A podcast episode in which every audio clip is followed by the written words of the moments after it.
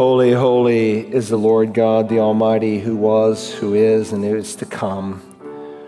Worthy art thou, our Lord and our God, to receive glory and honor and power, for you didst create all things. Because of your will, they existed and were created. Worthy are you to take the book and to break its seals, for you were slain and purchased for God with your blood men from every tribe and tongue and people and nation and you have made them to be a kingdom of priests to our God, and they will reign upon the earth. To him who sits on the throne and to the Lamb be blessing and honor and glory and dominion forever and ever. Worthy is the Lamb that was slain to receive power and riches and wisdom and might and honor and glory and blessing.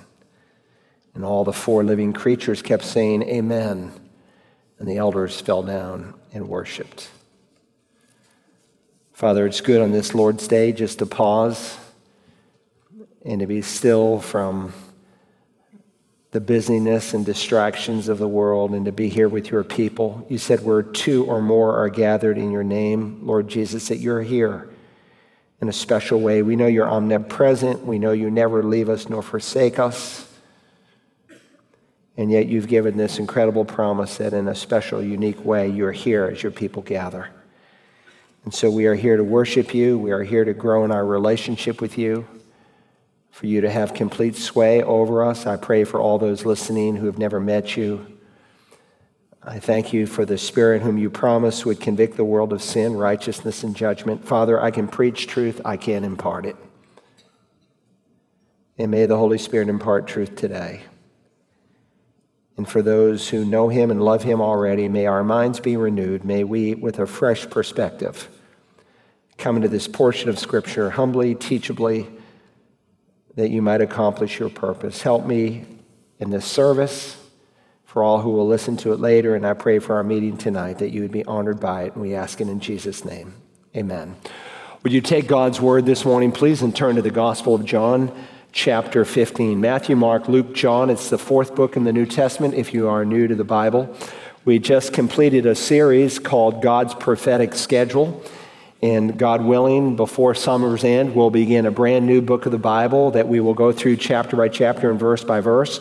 But before we start that new book, there are several issues that you've asked about, written me about, and just many that God has burdened me with that I think I need to address as your pastor. And if you were here last week, it was Pentecost Sunday, and we spoke on the church God founded.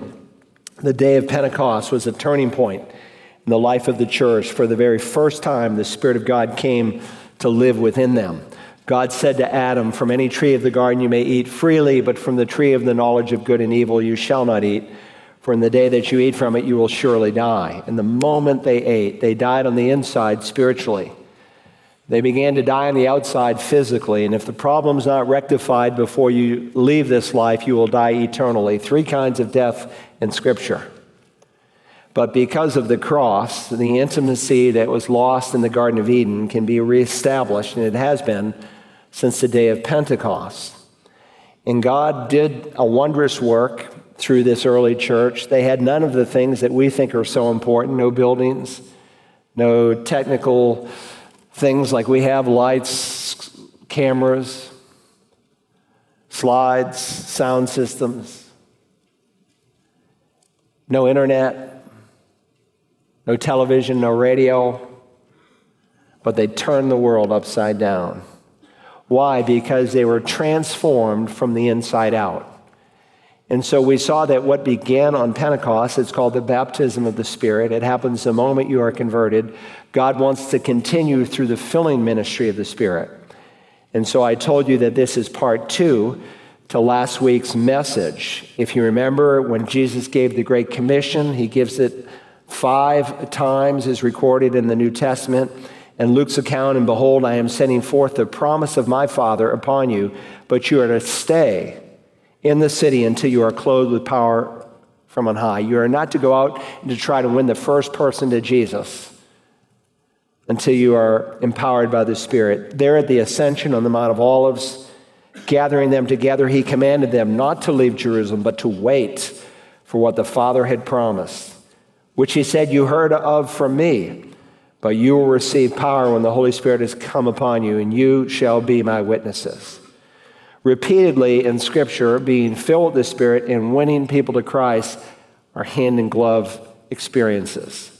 In fact, that, as we will see this morning, is one of the marks, one of the marks that you are truly filled with the Spirit of God, that you are engaged in the process of attempting to bring people into the kingdom. So, God not only wants us to live the good news, He wants us to share this good news with a lost world. Now, when you come to John 15, it's an interesting portion of Scripture.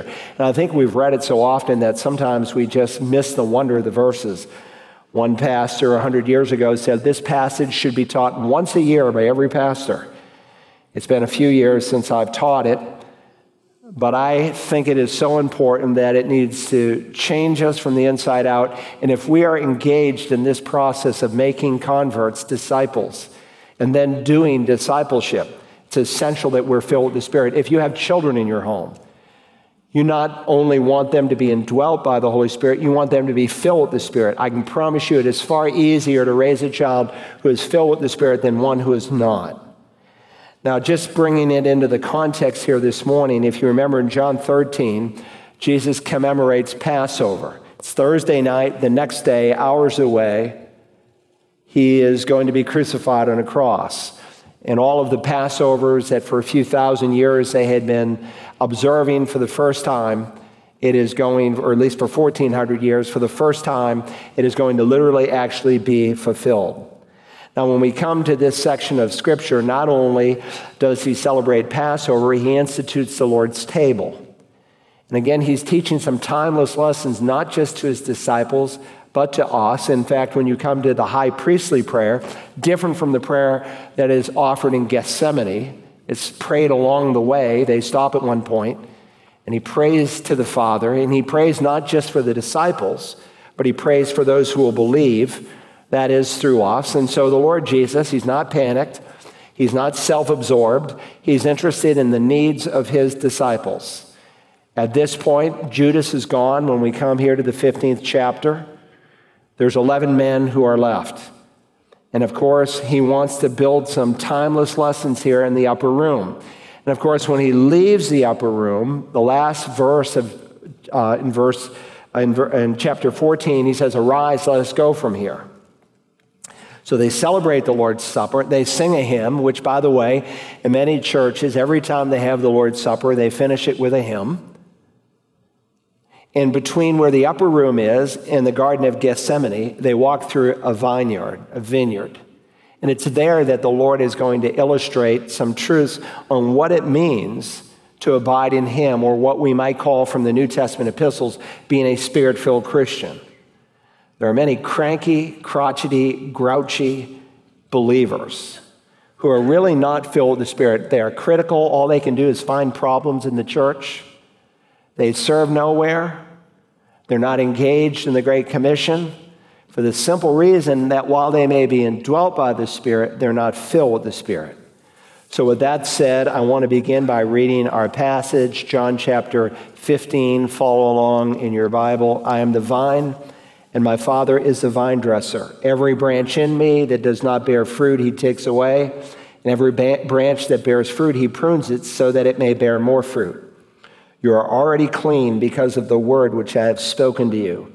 Abide in me, and I in you, as the branch cannot bear fruit of itself unless it abides in the vine, so neither can you unless you abide in me. I am the vine, you are the branches. He who abides in me and I in him, he bears much fruit, for apart from me you can do nothing. If anyone does not abide in me, he is thrown away as a branch and dries up, and they gather him and cast them into the fire, and they are burned. If you abide in me and my words abide in you, ask whatever you wish, and it will be done for you. My Father is glorified by this, that you bear much fruit, and so prove to me, my disciples. Just as the Father has loved me, I have also loved you. Abide in my love. If you keep my commandments, you will abide in my love, just as I have kept my Father's commandments and abide in his love. These things I have spoken to you, so that my joy may be in you and that your joy may be made full. There is a book put out a number of years ago called The Secrets of the Vine. Well, I want to tell you what Jesus unfolds here for us. It's not a secret. He wrote it here for us so that we can understand it and apply it. And there's three timeless principles that picture the vine Christ in our relationship to him. The first one there in your outline concerns the vine and its background. The vine and its background. So we want to first think about the origin of this imagery, the background of this imagery. If you will notice here in verse 1, Jesus states, I am the true vine, and my Father is the vine dresser. So the grapevine, of course, was a common sight in Israel. Some people jokingly say the palmetto tree is the South Carolina weed. It grows everywhere, it seems. Well, just as you see palmetto trees out in the woods and sprouting everywhere, the grapevine was all over Israel, those that were cultivated and planted and those that were just wild. And it was such a common piece of imagery in the first century. Of course, the land of Israel has dramatically changed from the day that Christ walked on it. I go to Israel and people say, it doesn't seem like it's a land overflowing with milk and honey. I said, read Deuteronomy 28 to 30 and you'll learn why. God judged the land physically. But the vine was so common that you would see it engraved on statues. In fact, it was engraved on the imagery in the temple. Uh, they embossed it on coins. And Jesus here is describing himself as the true vine. And it's interesting because throughout the Old Testament, Israel is described as the vine. Now, Christ, because of the delinquency and unfaithfulness of the Jewish nation, he says, I am the true vine. In fact, in every instance in the Old Testament where God uses this imagery to describe the Hebrew people, it's always because of their failure to produce good fruit. For instance, in Jeremiah chapter 2 and in verse 21, God said, Yet I planted you a choice vine a completely faithful seed, how then have you turned yourself before me into the degenerate shoots of a foreign vine? Now, Jeremiah writes that in the day when the people of Israel were characterized by idolatry. So, to contrast himself with Israel, Jesus said, I am the true vine, the one who brings good fruit, in contrast to degenerate Israel. The true vine, not the rebellious nation of of the Jewish people are is the Lord Jesus himself. Now you'll remember this is Thursday night. He's going to be crucified on Friday. On the day before on Wednesday, Jesus used the imagery of a vineyard, a very controversial statement in parable that he tells to basically nudge the religious leaders of Israel. Listen to it. It's not recorded in John's gospel, but both Matthew and Mark write of it. In Matthew 21 33, he said, Listen to another parable. There was a landowner who planted a vineyard and put a wall around it and dug a wine press in it and built a tower and rented it out to vine growers and went on a journey. And when the harvest time approached, he sent his slaves to the vine growers to receive his produce. The vine growers took his slaves and beat one and killed another and stoned a third. Again, he sent another group of slaves, larger than the first and they did the same thing to them. But afterward, he sent his son to them, saying, They will respect my son. But when the vine growers saw the son, they said among themselves, This is the heir. Come, let us kill him and seize his inheritance. And they took him and threw him out of the vineyard and killed him. Therefore, when the owner of the vineyard comes, what will he do to those vine growers? They said to him, He will bring those wretches to a wretched end and will rent out the vineyard to other vine growers who will pay him the proceeds at the proper season. Now remember, John 15 happens on Thursday night. Jesus tells this on Wednesday to people who are present who are actually plotting, plotting his murder. And he applies it not simply to the nation at large, but specifically and pointedly to the religious leaders in the nation. And so he says in verse 43 of that chapter, Therefore I say to you, the kingdom of God will be taken away from you and be given to a nation producing the fruit of it. And then he states a few verses later, and when the chief priests and the Pharisees heard his parables, they understood that he was speaking about them. And when they sought to seize him, they feared the multitudes because they held him to be a prophet. So it's against this background here in verse 1 that Jesus said, I am the true vine. Israel was God's vine. He took them out of the nation of Egypt. He carried them across the sands of the Sinai desert. He planted them in the promised land. He entrusted to them a series of divinely appointed leaders and vine dressers. And time and time again, these vine dressers, they're called prophets. They mocked them, they persecuted them, they hurt them, they murdered them, and last of all, God sent his son, and they're planning to murder him. And so there could be only one result the visitation of God's wrath upon the nation. Since Israel was the custodian of the scriptures to be a light to the nations, because of their failure and rebelliousness, God in the interim is going to use a new ethne, a new nation, a new entity. It's called the church, an international community made up of Jew and Gentile alike. And in the place of the evil vine dressers, now God Himself will serve as the divine vine dresser. I am the true vine, and my Father is the vine dresser. The Father is now the vine dresser, the gardener, the one who carries out this process of viticulture. He cultivates, he prunes, he works the vine, not literally, but spiritually, as he works on us who are described here as the branches. So that's the vine and its background. Let's further think not just of the vine and its background, but about the vine and its branches. The vine and its branches. There's a note taking outline if you're new, it's right there in the bulletin. I should have said that. For those of you online, you can download the outline. Look now at verse 2. Every branch in me that does not bear fruit, he takes away, and every branch that bears fruit, he prunes it so that it may bear more fruit. And so the Lord Jesus tells us that the role of God the Father is twofold as the vine dresser. First, he cuts off, he takes away every branch that doesn't bear fruit. Every branch in me that does not bear fruit, he takes away. He prunes out the dead wood so that the living fruit in its branches can be more bountiful. And of course, those two words, in me, every branch in me, has created a lot of discussion and sadly a lot of eisegesis where we read into the scripture instead of exegeting, reading out what God has said. And so some have said, well, this is a, in relationship to the people of Israel, he just casts them off.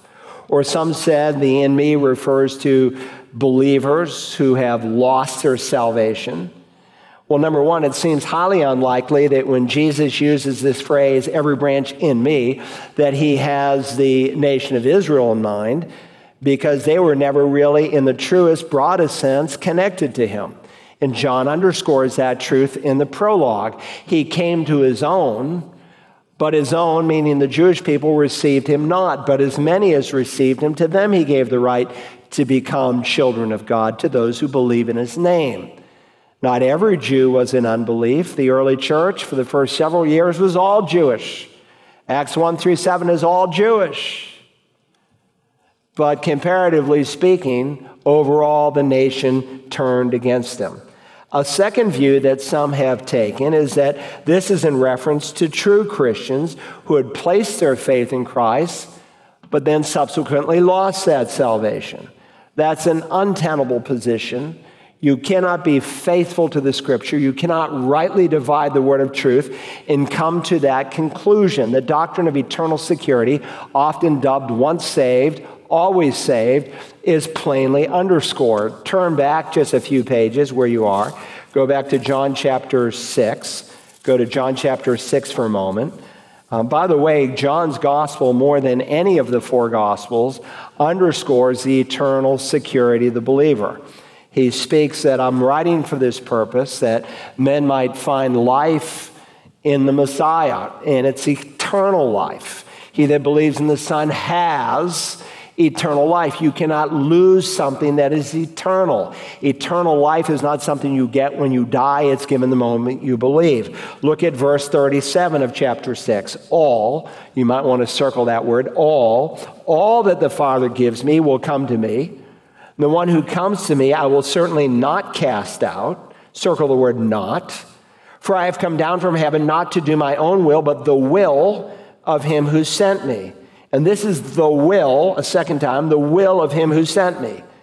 That of all he has given me, I lose nothing or none, depending on your Bible, circle that word, but raise it up on the last day. For this is the will, a third time, this is the will of my Father, that everyone who beholds or sees or looks at the Son and believes in him may have eternal life. And I myself will raise him up on the last day. He gives an irrefutable promise to all who come to him. He came to earth, he said, not to do his own will, but to perform the will of the Father. And the will of the Father is that every single person, without exception, there's no leakage in these verses, who looks to the Son and then believes in him will absolutely be raised up on the last day. And so, for Jesus not to raise someone up who has looked to the Son and believed in him, for Jesus not to raise someone up on the last day would be to disobey the will of the Father. He said, That's not my purpose. I didn't come to disobey the will of the Father, but to obey the will of the Father. And so the Lord Jesus is assuring us that when God saves us, you cannot lose that salvation. He is underscoring your security in the Lord. People say, well, if I believe that, I'd go out and do anything I'd want to. Well, listen, when you're born again, God gives you a new want to on the inside. There's a new proclivity for the things of God. If any man is in Christ, he's a new creation. His old life has passed away and everything has become new. Now, most of our dear brothers who falsely teach that you can lose your salvation have never really thought about the ramifications of the position that they have stated. Number one, to say that you can lose your salvation just based on these verses is to call Jesus a liar. Because he said every single one will be raised up. Number two, not only is he a liar, he is a sinner. Because he said he didn't come to disobey the Father's will, but to obey the Father's will. And the Father's will is that everyone, without exception, not excluded, will be raised up. And not only are you calling him a liar and a sinner, you're calling him weak, that he is incapable and unable to do that which God has committed to the Lord Jesus. I don't think most people who deny the eternal security of the believer are consciously saying Jesus is weak, he's a liar, and he's a sinner. But that fundamentally is exactly what they are saying when they come to that conclusion. So our Lord makes an unequivocal promise here, speaking of our security. So I think the confusion, go back to John 15, when we, is when we equate the words in me with the Apostle Paul's words in Christ, and they're not equal phrases. Christ is using the metaphor here of the vine to teach that every person who professes to be a disciple, who claims to be a branch, is not necessarily a true follower. Some people appear to be connected to Christ, but they're really not. And so Scripture must interpret Scripture. And so the meaning of every branch in me that does not bear fruit, he takes away, becomes very clear. Do you remember the parable of the lamp? You might want to put Luke 8 18 out in the margin. Jesus spoke about a man with a lamp, and he doesn't set it under a basket, but he sets it up high in the house so that it will dispel the light. And, and then he draws some application after the parable. He says in Luke 8 18, Therefore, take care how you listen. He has just also given right before the parable of the lamp the parable of the sower.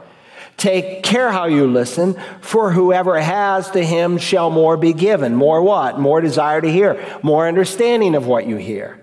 Take care how you listen, for whoever has to him shall more be given, and whoever does not have, even what he thinks or seems to have, it shall be taken away from him. Now, the Pharisees thought they had much, they thought they were righteous. Jesus compared them to whitewashed tombs, that they were full of dead men's bones. And there are people who think they have salvation, who appear outwardly to have salvation, but there's no real evident fruit to show that they have salvation. You're not saved by bearing fruit, but if you are saved, you will bear fruit. Put out in the margin Romans 11, 16 to 24. When Israel is compared to an olive tree, the Apostle Paul, there in that passage, says that some of the branches in the olive tree that were not saved would be broken off. Why? So Gentiles could be grafted in. 9, 10, and 11 deal with the nation of Israel. 9 with Israel's election, how he selected them out of all the nations of the world. 10, why they rejected their Messiah, why they are in unbelief. But 11, how God has not abandoned Israel. That God, who loved them, as he said in the Old Testament, with an eternal love. And as he completes chapter 8, he says, Nothing can separate us from the love of God in Christ Jesus. And 9, 10, and 11 become an illustration of God's commitment to people when he sets his affection on them. And so here Jesus is using an analogy to describe an apparent connection that was not genuine. Case in point found in the chapter itself is Judas, actually, in the chapter prior to it. Judas is a branch but he's not a living branch. He's dead wood. And of course, by the time you come to the 15th chapter, he's gone. There's only 11 that are present. In fact, Jesus underscores fruitfulness is the indelible mark of someone who is really converted. And we need to hear that in this day of soft evangelicalism, of people all around who say they are born again, but whose lives have not been changed. Listen to these words John 14, 21. He who has my commandments and keeps them, he it is who loves me. Don't say you love Jesus if your life is not characterized by keeping his commandments. The one who has my commandments and keeps them, he it is who loves me, and he who loves me shall be loved by my Father, and I will love him and disclose myself to him. In the same chapter, two verses later, if anyone loves me, he will keep my word, and my Father will love him, and we will come to him and make our abode with him. Likewise, in the Sermon on the Mount, Jesus said in Matthew 7 17, Even so, every good tree bears good fruit, but the bad tree bears bad fruit. He doesn't say that a true, genuine branch can't sin.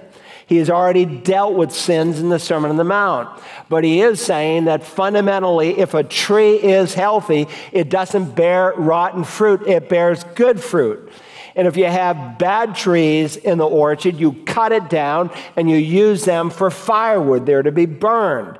And so he will conclude that section of scripture by saying, Every tree that does not bear good fruit is cut down and thrown into the fire. So then, you will know them by their fruit. Here's the principle that runs all the way through both sides of the Bible is that if someone really knows the living God, they bear fruit. And especially true under the new covenant.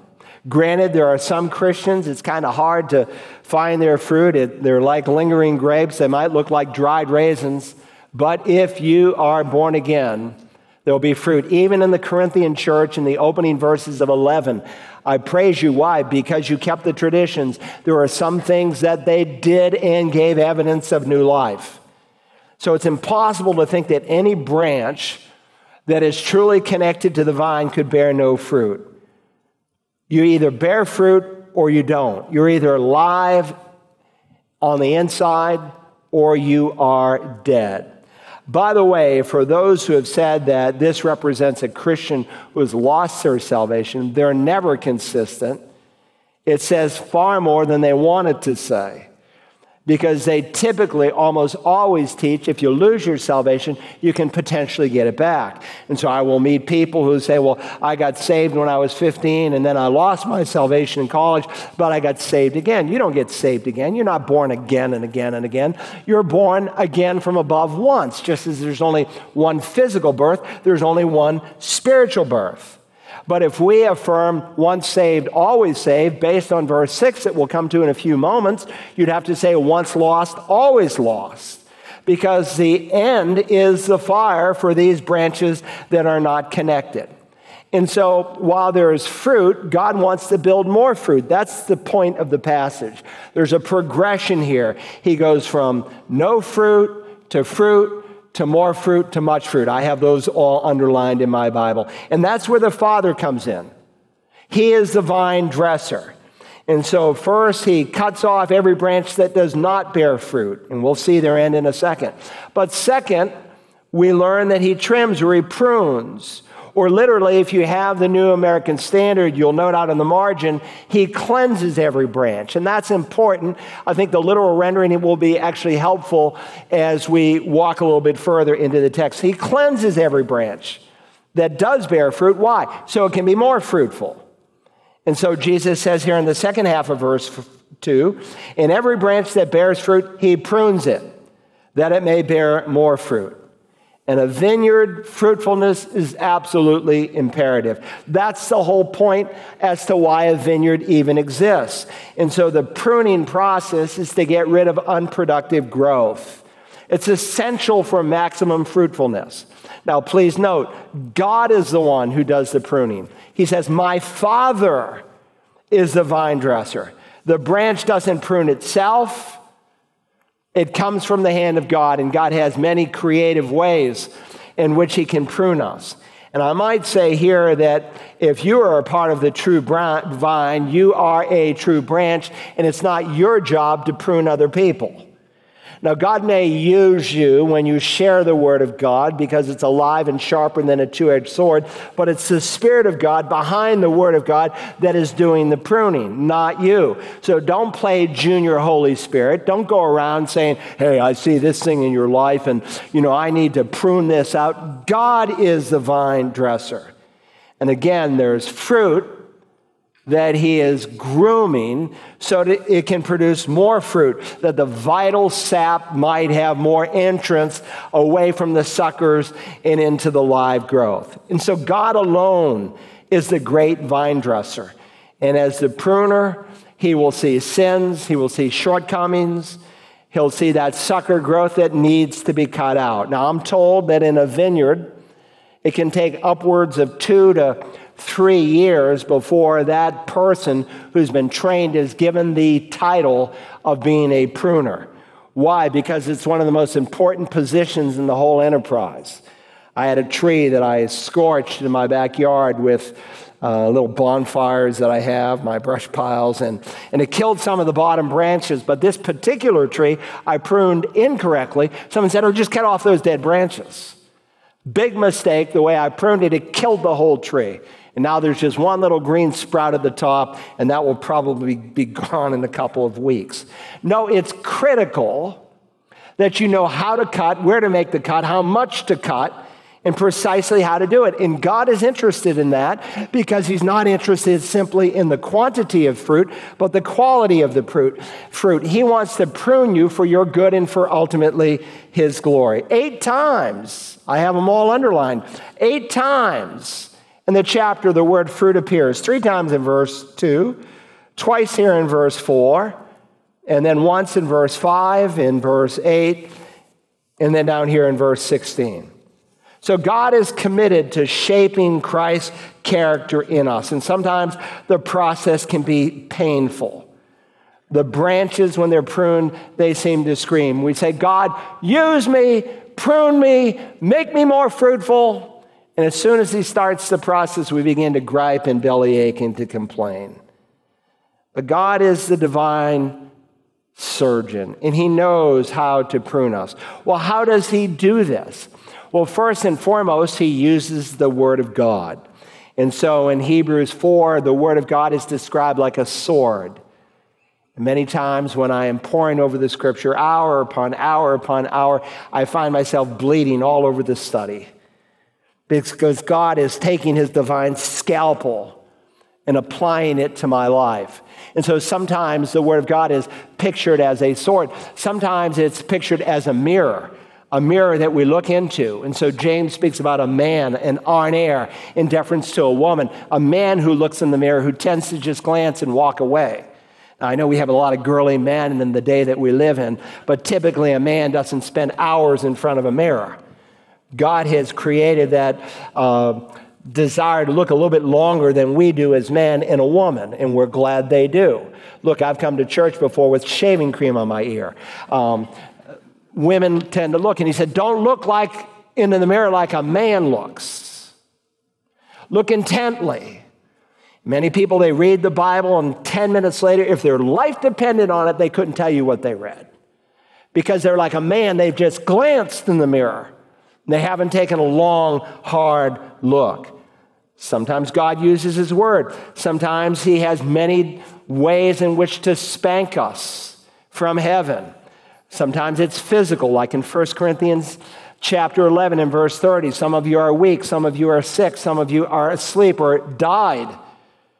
That's the ultimate divine spanking in the pruning process. Sometimes the pruning is financial, like in Malachi 3. Sometimes it's relational, like in Galatians 6 1. God knows what He needs to do to get our attention. And so God sometimes allows us to go into trials. It has nothing to do, you know, we think of the word discipline only negatively. Like God has taken us to the woodshed. Many times, even in the book of Hebrews, it has positive aspects to it. You are right in the center of God's will, obeying Him as much as you know how to obey Him, and He's disciplining you. Sometimes there's corporal punishment and the raising of children. Sometimes they're doing everything right, but there's other aspects of discipline as you shape their character, as you teach them different skills and how to work hard, et cetera, et cetera. And so many Christians pray that God will make them more fruitful. And then when the trials come, we don't do what James says, consider it all joy. My wife spoke on uh, Friday night to the women of the church, and I was in my office and I had a chance to listen to it. And she said, God hates belly aching, He hates griping. And indeed, He does. God hates it when we complain. A nation that is in a downward spiral are those who give no praise and no thanks. And an individual who's in a downward spiral is a person who's not filled with thanks. And if my heart is gripey, I know I've got to pause and think and get quiet before the Lord and get some things that are in order. And so let the trial have its perfect result, that you might be complete and perfect, lacking in absolutely nothing. Look at verse 3 now. You are already clean because of the word which I have spoken to you. You're already clean. That is to say, you're already saved. And on two occasions in John's gospel, he's used that word clean to describe saved. Not an hour before in chapter 13. Remember, he got down and he's washing the feet of the disciples, and Peter says, Not me, Lord. You know, you know, if I don't wash your feet, you have no participation with me. And then give me a bath. And then he says, No, he who is bathed needs only to wash his feet, but is completely clean. And you are clean, but not all of you, for he knew the one who was betraying him. For this reason, he said, Not all of you are clean. Once you've been saved, once you have been cleaned, once bathed, always saved, you don't need salvation's bath again. But as you walk through this world, your feet will get dirty. Judas never had that salvation's bath. He had an outward connection to the vine, but it was not genuine. He who is bathed needs only to wash his spiritual feet. And so he is describing here the need for this connectiveness as he's going to underscore with this illustration and this vineyard. These 11 are already clean, they're already saved. We call that justification. But he is focusing now on this process we call sanctification. You are already clean because of the word which I have spoken to you. And so, verse 3 is not speaking of sanctification, it's speaking of conversion. But now he's going to move past conversion into that sanctifying process where God is shaping us into the image of Christ. And notice here, he says, You are clean. Why? Because of the word. I have spoken to you. What word did he speak? Well, he was with them for three and a half years. He taught them the scriptures. They opened the Old Testament prophets. Not to mention, he gave them new revelation that God would later bring to their minds that they would record in scripture. But understand the basis by which a person is made clean is the word. The instrumental cause of salvation is the Bible. For you have been born again not of perishable seed, but imperishable seed through the living and abiding word of God. No one in any time in history has ever been saved apart from the Bible. Even before it was written down on parchment, in many portions and in many ways, God spoke, but the word that was used is brought what brought about conversion. You know, a lot of Christians say, well, I just want to live my life in such a way that people will see my life and become a Christian. Nothing could be further from the truth. No one can become a Christian by seeing your life. Now, that might give you a platform in which to share Christ, but it's not your life that has the power of conversion Two parents in physical birth, two parents in spiritual birth. You're born of the Spirit and you're born of the Word of God. The Spirit of God uses the Word of God to bring about conversion. You are already clean because of the word which I have spoken to you. And so, even in the parable of the sower, of a man who goes out and sows seed, Jesus says in Luke's gospel, the seed is the word of God. And the degree to which you believe that and understand that faith comes from hearing, and hearing by the word of God is the degree that you will use scripture. Now, come this fall, as we go to the next handout in discipleship, I'm going to give you 100 non critical, non negotiable, I mean, absolutely critical, non negotiable passages every believer should know. And when I say passages, I'm not saying verses, like I don't say memorize Ephesians 2 8, I'll say memorize Ephesians 2 8 and 9. So sometimes there's a cluster of verses. But if you want to start somewhere, start with the booklet, Would You Like to Know God as Your Friend? Because every one of those verses is on the list. Those are just like rock bottom truths that you will use in personal evangelism. Look, you're not always going to have a Bible with you, and you need to have some scripture hidden in your heart because if you believe it's the sword that the Spirit uses to bring about conversion, then you will start using the Bible. And some of us have seen very few people ever won to Christ for the simple reason that we don't have much scripture to use or we don't use it. So they're already clean. And so he says to them here in verse 4, because he's also engaged in the sanctifying process. The Spirit of God uses the Word of God to bring about conversion. The Spirit of God uses the Word of God also to grow us, like newborn babes hunger for the pure milk of the Word, so you may grow. Verse 4 Abide in me, and I in you, as the branch cannot bear fruit of itself, unless it abides in the vine, so neither can you unless you abide in me. So, as the Lord Jesus addresses these who are already clean, already saved, he still wants them to know in this process of sanctification from the human side how they can be as fruitful as possible. And so here's a command it's an imperative abide in me. Uh, the new NASB renders it remain in me. It's a word that describes someone who is sticking close and he wants us to understand dependence on the vine by the branch is absolutely essential to real fruit. There must be a moment by moment dependence on Christ, the Spirit of Christ. So technically, the New Testament says you're indwelt by the Father, you're indwelt by the Son, you're indwelt by the Spirit, but the Spirit is the one who is highlighted in the indwelling of the believer and it is the Spirit who helps us, who equips us. Wait until you're clothed with the Spirit from on high to carry out God's plan. And so the branch, independently of the vine, does not sweat and strain to produce fruit. No, it just relies on the vine that the sap might flow through and the fruit is produced. Now, I find it very interesting that the Lord never commands us to bear fruit, but He does command us here to abide. He is saying, when you abide, the fruit will follow.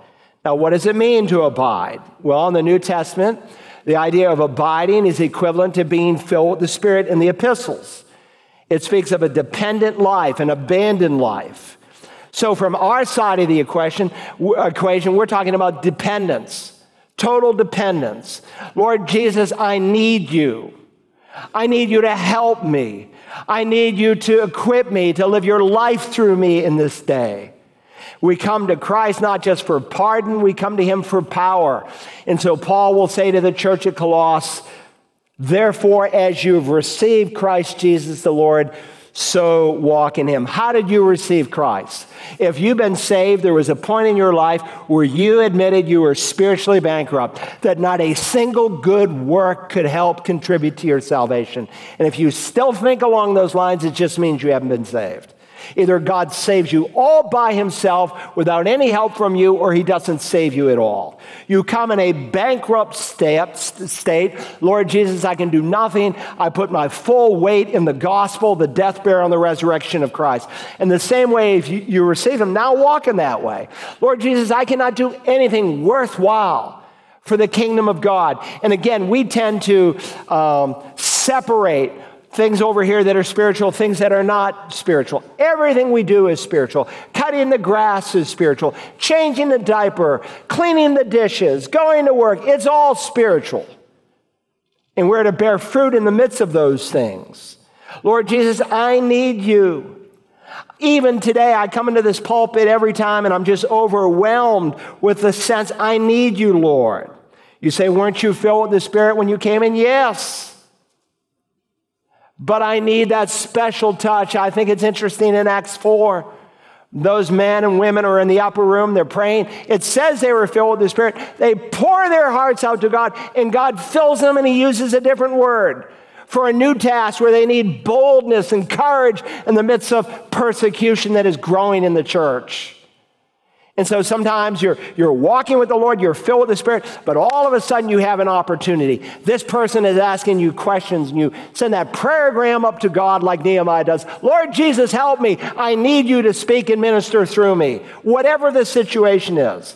And my friend, if you do it in your own power, it may look like fruit, but it is fake, it is plastic fruit, and there's nothing worthwhile done for the kingdom that is done independently of Him.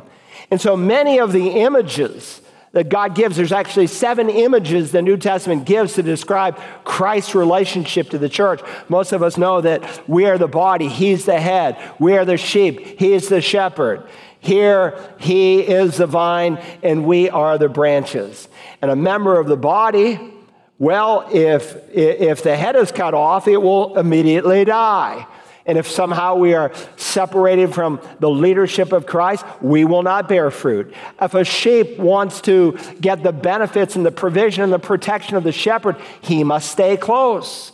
And even so, while it's natural for a branch in and of itself to abide in the vine, we have to make some conscious decisions. We have to depend upon Him moment by moment. That brings me to the third point. So there's the vine in its background, there's the vine in its branches. Third, I want us to think about the vine in its bounty. The vine and its bounty. Look now, if you will, beginning in verse 5. I am the vine, you are the branches. He who abides in me and I in him bears much fruit. For apart from me, you can do nothing. So Jesus is very clear that the condition for fruitfulness is that of abiding. He who abides in me and I in him, he bears much fruit. And again, this word meno means remain. It's speaking not of our union with Christ, but our communion with Christ. And so, on the one hand, the Bible speaks of our relationship with God and our fellowship with God. And so, you may be asking, how precisely do we abide? Well, number one, if you are to abide, as verses 9 and 10 will indicate, and we'll see that in a moment, you must obey. And when you don't obey, you must confess your sin. Christian sin. If anyone say we, we don't sin, he's making God to be a liar. We sin, and so 1 John 1 9 has nothing to do, of course, with salvation. It has everything to do with conversion. If we confess our sins, he, God, is faithful and righteous to forgive us. It's not a salvation verse. You can confess your sin till you're blue in the face, and He won't forgive the first sin. He's writing to people who are already saved. I'm writing these things to you that you might have fellowship with us, and our fellowship was with the Father, with His Son. And so that intimacy can only be maintained if there's no unconfessed sin. There must be obedience. And when there's failure, we must bring it before the Lord. Apart from me, he says plainly, clearly, you can do nothing. Nothing nothing genuine, nothing of eternal value, nothing that would truly glorify the Lord. And so we can claim that we're spiritual, but if we are not intimately in fellowship with the Lord, we're not really bearing fruit. And again, there's a progression here. We're under a delusion if we think that we can produce fruit in and of ourselves. And so, as you receive Christ, so you walk in Him. And so, Paul can say in Philippians, I can do all things through Christ who strengthens me. And if the Lord is strengthening you, you can do those things that He's destined for you to do. God wants this abiding life to become an abundant life. The thief comes only to kill and to destroy and to steal. I have come that you might have life and have it more abundantly. And again, there's a progression here in verse 2. I have underlined no fruit in fruit, in, uh, to more fruit. Uh, in, in verse 5, in, in verse 8, much fruit. So there's no fruit, there's fruit, there's more fruit in verse 5, and there's much fruit in verse 8. And that's the growth process. Look at verse 6. If anyone does not abide in me, he is thrown away as a branch and dries up, and they gather them and cast them into the fire, and they are burned. Again, he's not talking about losing salvation. That's impossible. For that matter, some not wanting to teach that you can lose your salvation have handled this passage differently. They say, well, this is the judgment seat of Christ, you know, where Paul says he takes all your works as a believer in heaven. You're already there and he uh, tests them with fire and the bad works are burned up. No, he's not talking about rewards. He's not talking here about um, works as such. Look at the pronouns that are used. You might want to circle them. He uses the word anyone in verse 6. Then he uses the word he, and then the twice repeated word them and they.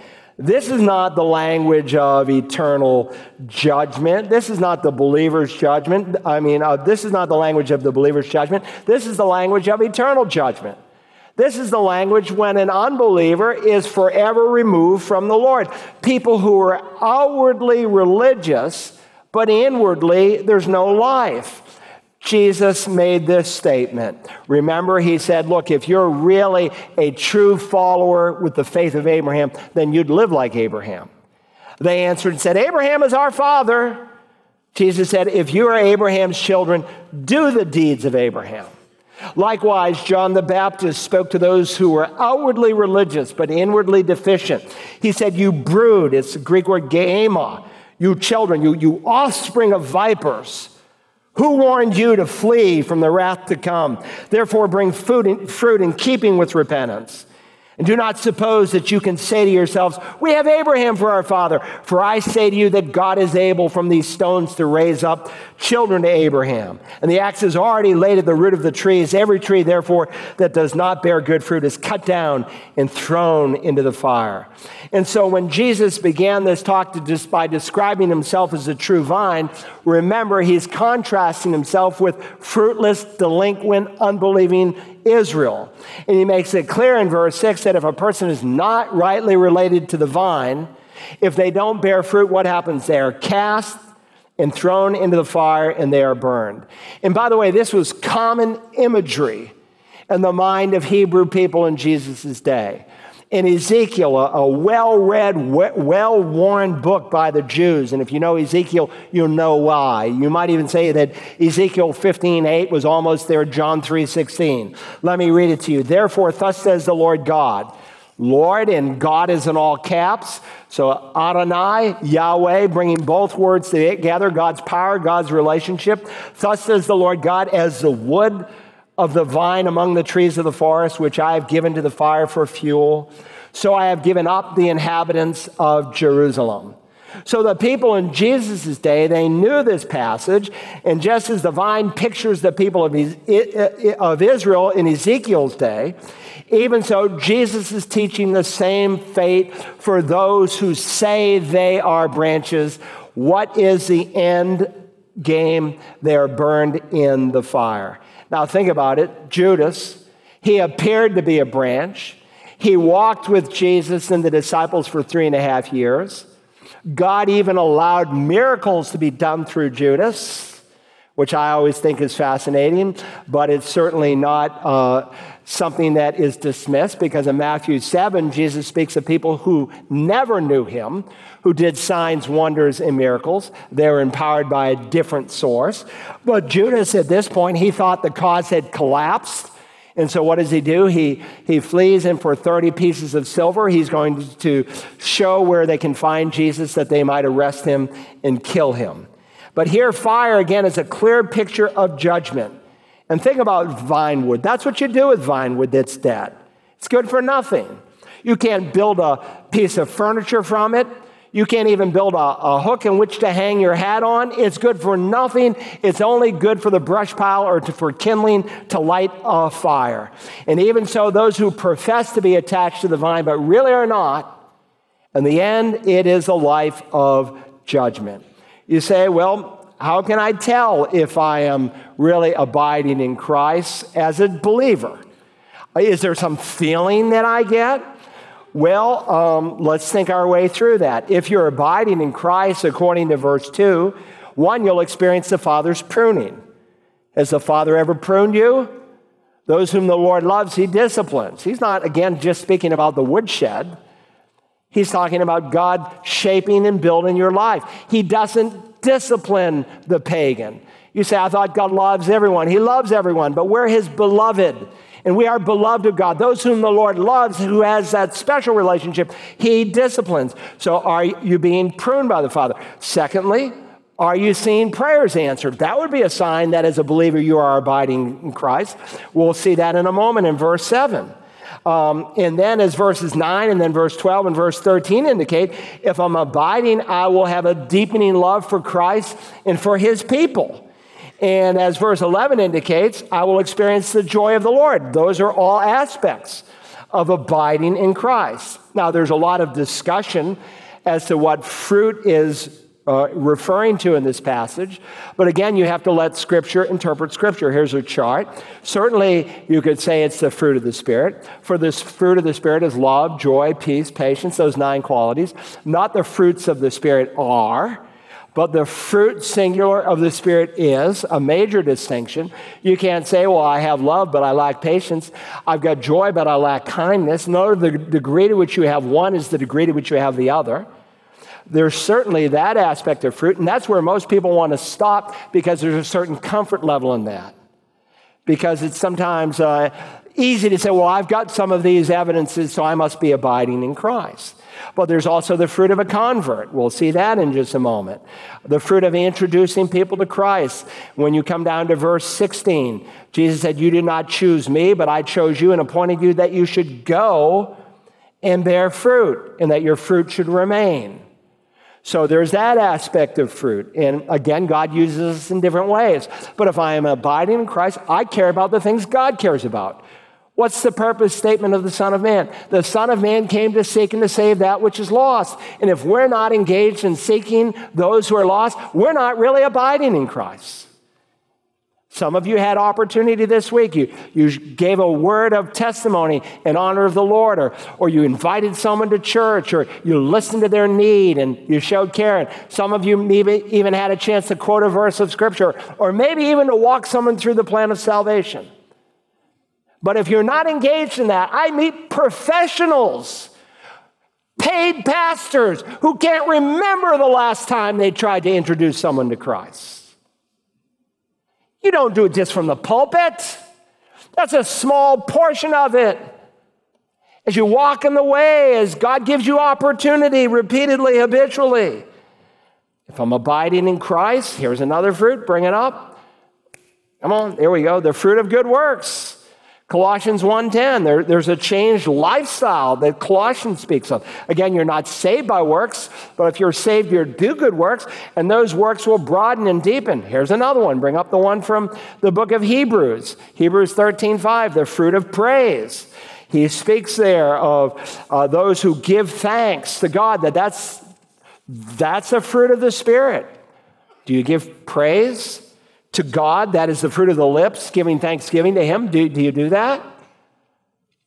Look again, if I find myself grumbling, I, I got to do some internal checks. God hates grumbling. That's what's characterizing this nation. No praise, no thanks, no interest, and we're in a downward spiral. But again, the believer, who's abiding in Christ, he wants to give thanks and praise to the living God.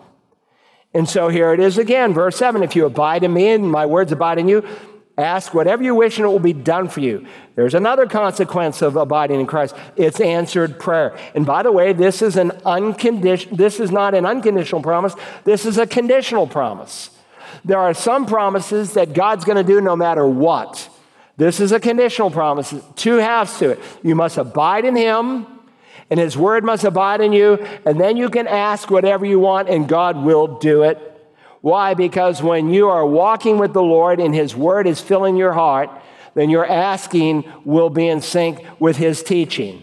But a superficial commitment to Scripture doesn't meet this. Look, if the last time you opened your Bible was last Sunday, don't fool yourself.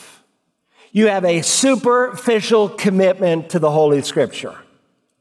Oh, but people will read their social media page and spend hours on that little handheld computer, but not in God's Word. That's a superficial commitment to the Word of God. And this promise is conditional on me abiding in Christ and His Word abiding in me. You know what I find fascinating? We'll cover this in the fall when we come to the next handout in the discipleship course. Ephesians 5.18 says, don't be drunk with wine, but be filled with the Spirit. It's a, it's, a, it's a verb, it's a command, it's an imperative. And then there's a series of participles that run down through chapter 5 into chapter 6 that give the marks of someone who is filled with the Spirit. When you come to Colossians 3:16, he gives a similar command, but slightly different. He says, "Let the word of Christ richly dwell within you," but he gives the identical participles that are found in Ephesians. The exact same results of being filled with the Spirit and letting God's word richly dwell within you. Why? Because they fit hand in glove. Now, I realize Someone can have gone to seminary and have gotten a master's or a PhD or in theology, and they can be as carnal as can be. I had some professors in seminary that were just out of fellowship with God. Most of them were not. You can have all this knowledge and be out of fellowship with the Lord. And so there's this balance. My heart is clean and it's clear, and we'll discuss that in a moment. And God's word is infiltrating my heart and then by this is my Father glorified, that you bear much fruit and so prove to be my disciples. The words by this are the first two words in the Greek text, which causes you to go back and say, by what? By letting his word abide in me and I abide in him. By this, New American Standard 78 rendered it that way. By this is my Father glorified. And I think that's helpful because it forces you to stop and say, Well, what does it mean by this? And it forces me to go back to the previous verse. By this is my Father glorified. When you are abiding in Him and His Word is abiding in you, and you ask God the Father to do something and He answers it, and change is brought about. That is to the glory of God. Now, what's the motivation for doing all this? Underscored here in verse 9. Just as the Father has loved me, I have also loved you. Abide in my love. Now, those words are so familiar, it's easy to run over them quickly and to miss the sense of wonder. Notice what it does not say. He doesn't say, I love you like a mother loves her baby. He doesn't say, I, I love you the way a husband loves his wife. How much does Jesus love us? He says, as much as the Father loves him. And how much does the Father love him? Without measure, without beginning, without end. In fact, in the high priestly prayer, again, he underscores it that the Father loves you as much as he loves his only Son. And when you understand that incredible new position you have in Christ, this grace teaches you to deny ungodliness and worldliness and to live holy in this present age. And so, the only way that Jesus can paint the picture of how much he loves us is to bring us back to the fact that He loves us as much as the Father loves Him. Think about this group of men. Peter, he's about ready to deny Him that evening. Thomas, there in the upper room, he's full of doubts. Philip, He's wanting Jesus to do immortal and invisible things, to show himself as the Savior and Messiah of the world, to have his kingdom now. Thaddeus, Think about him. He, he is wondering why Jesus won't show himself to the whole world. Matthew, he is a tax collector by trade, a rip-off artist. Simon the Zealot, he's one of these nationalists who, who wants to overthrow Rome. James and John, these are the two first half cousins of Jesus. They want to sit at his right hand and his left hand the sons of thunder. Here's a group of guys who seem to have all kinds of inconsistencies, and Jesus is saying, I love you as much as the Father loves me. Wow. I love you that much, guys. And so John will later write, We love him. Why? Because he first loved us. Verse 10. And to love him is to obey him. If you keep his commandments, you will abide in my love, just as I keep my Father's commandments and abide in his love. So if you want to live in the sphere of the love of the Father, then obey. These things I have spoken to you so that my joy may be in you and your joy may be made full. Disobedience, it always brings sorrow. Obedience brings the joy of the Lord. And we're not talking about happiness. Pagans can have happiness. We're talking about a fruit of the Spirit. Full joy. And think about Jesus. He's headed towards Gethsemane, he's headed towards the cross. But for the joy set before him, he endured the cross and its shame. And he wants us to know joy, and he wants us to know that joy is when we walk closely with him and obey him. And when you begin to experience this disclosure from the Lord, where he reveals himself to you, where you have this inner joy, you think, why on earth would I ever want to go back to the world? I told you last week that there's whole denominations that want to try to replicate Pentecost. You can no more replicate Pentecost than you can replicate Calvary. To replicate Pentecost, you'd have to have real tongues, real 15 languages and dialects. You'd have to have that noise that was like a cyclone outside, but there was no wind. You'd have to have the literal flames that rested on each person. You can't duplicate that any more than you can duplicate Calvary, but you can enjoy it. I can enjoy the benefits of the cross, and I can enjoy the benefits of Pentecost as the Spirit of God fills me each and every hour. So let's ask three questions in closing by way of application. Number one, are you being pruned by God? Are you being pruned by God? If you are, just remember it can be painful. And there are times when you feel like you're bleeding more sap than you're producing fruit. But just know there are seasons to pruning. Just as there are seasons that change the trees, there are seasons that God brings to change his children. And if you're under the knife today, don't despair. Jesus reminded us that God will accomplish his purpose, and you'll be like a tree, the psalmist said, firmly planted by streams of water, which yields its fruit in its season and its leaf does not wither, and whatever he does, he prospers. Secondly, I would ask, are you filled with the Spirit? You can know that you are abiding in Christ. You can know that you are filled with the Spirit, first and foremost, if you desire to be filled with the Spirit. There are some Christians, they live the Christian life and they say, Oh, this is fantastic. It's great being a Christian. They start walking down the road for a little bit of time and they say, Oh, this, you know, this is pretty tough. And then they come to the point they say, This is impossible. I can't do it. And that's when we are really in a position to be filled with the Spirit. Jesus said this in the Sermon on the Mount Blessed are those who hunger and thirst for righteousness, for they shall be filled. Do you have an earnest desire to please the Lord, or are you with one foot in the world and one foot in the kingdom? You have a divided heart this morning? Or do you have a hunger for holiness? the one who hungers for a righteous lifestyle, that person will be filled. He may be resident in your life, he wants to be president. He may be dormant there, the Spirit of God. He wants to be dominant. He wants to fill you.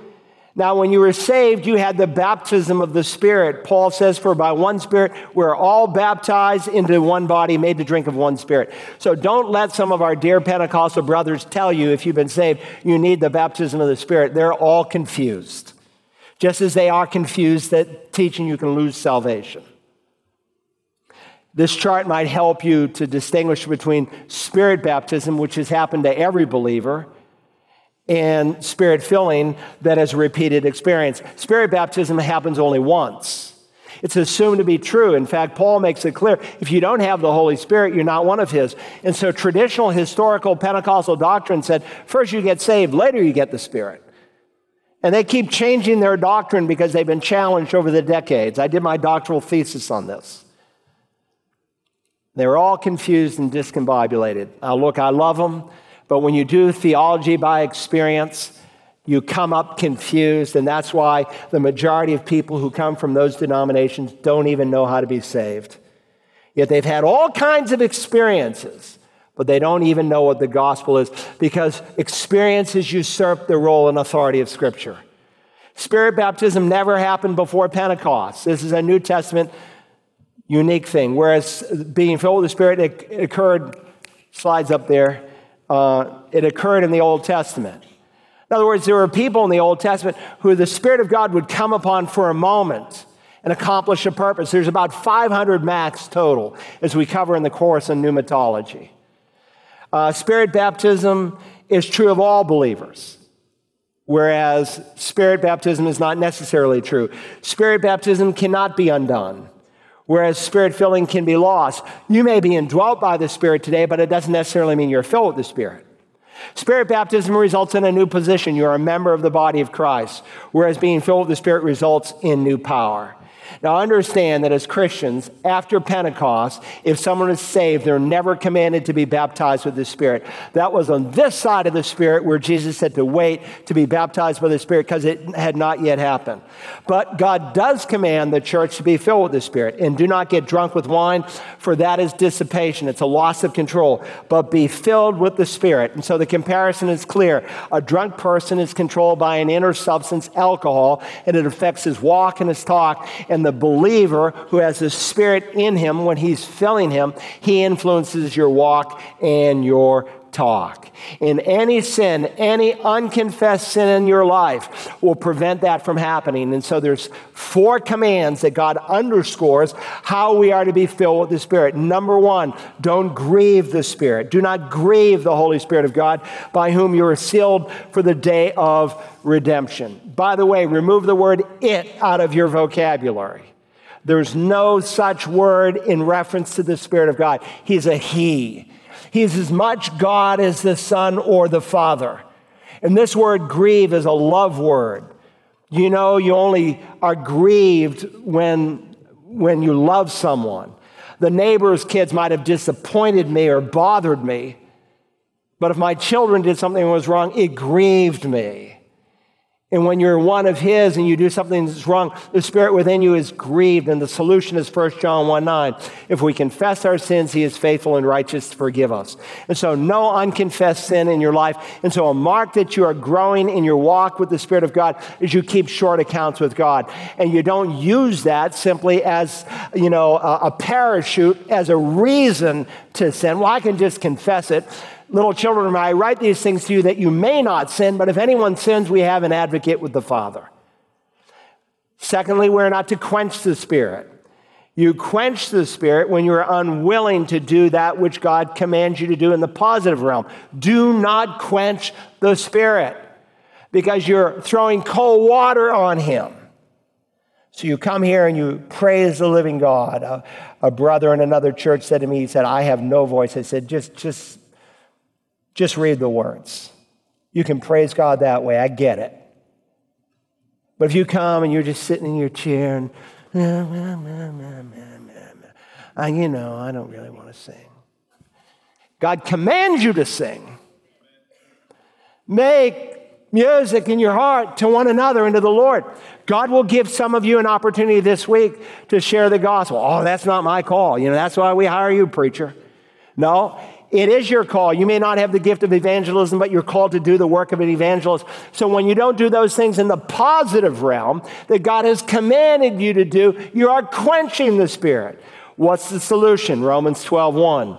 I urge you, brethren, by the mercies of God, to present your bodies a holy and living sacrifice, acceptable to God, which is your spiritual service of worship. God, here I am. I'll go anywhere, do anything, say anything. I'm totally yours, yielded if you're not grieving the Spirit, if you're not quenching the Spirit, then you can by faith be filled with the Spirit. Here's a promise, and this is the confidence we have before Him that if we ask anything according to His will, He hears us. And if we know that He hears us and whatever we have asked, then we know that we have, had, we have the request we've asked from Him. In other words, if I'm asking God for something that I know absolutely is His will, is it His will for me to be filled with the Spirit? He commands it in Ephesians 5.18. And verse 17, before it, He says, Don't be foolish, but understand what the will of God is. So, assuming I'm not grieving or quenching, I can by faith trust the Spirit of God to fill me. And so, when you've been grieving or quenching, you should get that clear with the Lord. then ask Him to fill you. You say, Do you look for a feeling? No. When you lead someone to Christ and you say, Well, did you pray that? Yes. Did you mean it? Yes. Are you saved? I don't know. Are they saved? No, they're not. Why? Because they didn't believe what God said. You ask God to fill you with the Spirit. Are you filled with the Spirit? I don't know. I don't feel any different. I didn't speak in tongues. I, I don't get chill bumps up and down my back. Are they filled with the Spirit? No, they're not. Why? Because they didn't move by faith. They did not take God at His word. Don't grieve the Spirit. The solution, 1 John 1 9. Don't quench the Spirit. The solution is present yourself to God as a living and holy sacrifice. Third, walk by the Spirit. Walk by the Spirit, and you will not carry out the desires of the flesh. And so God brings the human and the divine aspects of the spirit filled life together. When I walk, one foot is in the air, one foot is on the ground. I am dependent moment by moment. And so when I depend on God like I depend on air to survive, I will be a spirit filled Christian. The fourth command in the New Testament is to sow to the Spirit. And there in the book of Galatians, he said, Sow to the Spirit that you might not carry out the desires of the flesh. How do you sow to the Spirit? Romans 12, 2. Do not be conformed to this world, but be transformed. How? Through the renewing of your mind. You immerse yourself in Scripture. You're struggling with an issue in your life. You say, Well, I'm not grieving or quenching Him, but I still seem short. Find Scripture that deals with that issue and hide it. How can a young man keep his way pure? By keeping it according to thy word. With all my heart I have sought you. There it is, yielded, no grieving, no quenching. With all my heart I have sought you. Don't let me wander from your commandments. Your word I have hid and treasured in my heart that I might not sin against you. What happens when temptation comes? You'll be able to do what Jesus did in Luke 4 and Matthew 4. You'll be able to quote scripture. You'll be able to take those thoughts and carry them obediently to the Lord, every thought captive to Him. Why? Because when you're filled with the Spirit, the Spirit of God will have freedom to bring to the forefront of your mind the scripture that you've hid there. And then it becomes much more of a willful, conscious sin. Now, to block out the scripture that God has brought to the forefront of my mind in order to do what the devil is trying to convince me to do. Third and uh, finally, are you a real branch or a fake branch? Are you a real or a fake? All true Christians will bear fruit. So, are you a real believer or simply religious? You know, most people who identify with Christianity, think they're a real branch. How do I know that? Because Jesus said it in Matthew 7. In those who identify with him, he reminded them that most are on the broad way that leads to destruction. Oh, but I did this in your name and that in your name. I never knew you, never had a relationship with you. Look, if you're a fake branch, you don't have to be. Christ Jesus came to save you, he'll receive you today. Let's bow our heads and close our eyes. I want to ask you maybe before the day is over to get alone with God and ask Him if you've been grieving Him for His cleansing. Ask Him if you've been quenching Him. Yield every area of your life to the Lord. Tell Him that you want to learn to depend upon Him as a man depends on the foot that's on the ground and the other is in the air. He'll help you. He's your helper. And don't have a casual, flaky relationship to the Bible. Begin to fill your heart and mind with Holy Scripture.